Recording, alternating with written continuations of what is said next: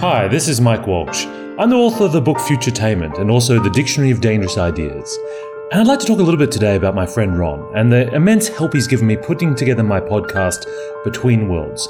When I first thought about setting up a podcast, I really didn't know where to start. And so it was with great luck that I came across Ron and the work he does in helping people not only produce and edit and create their intros and outros, but the invaluable advice that he gave me on what it takes to promote and position your podcast correctly. The results speak for themselves. Within a couple of weeks of launching the show, it was listed in the new and noteworthy section on iTunes. Ron, you've been a great help, and I couldn't recommend you more strongly to others.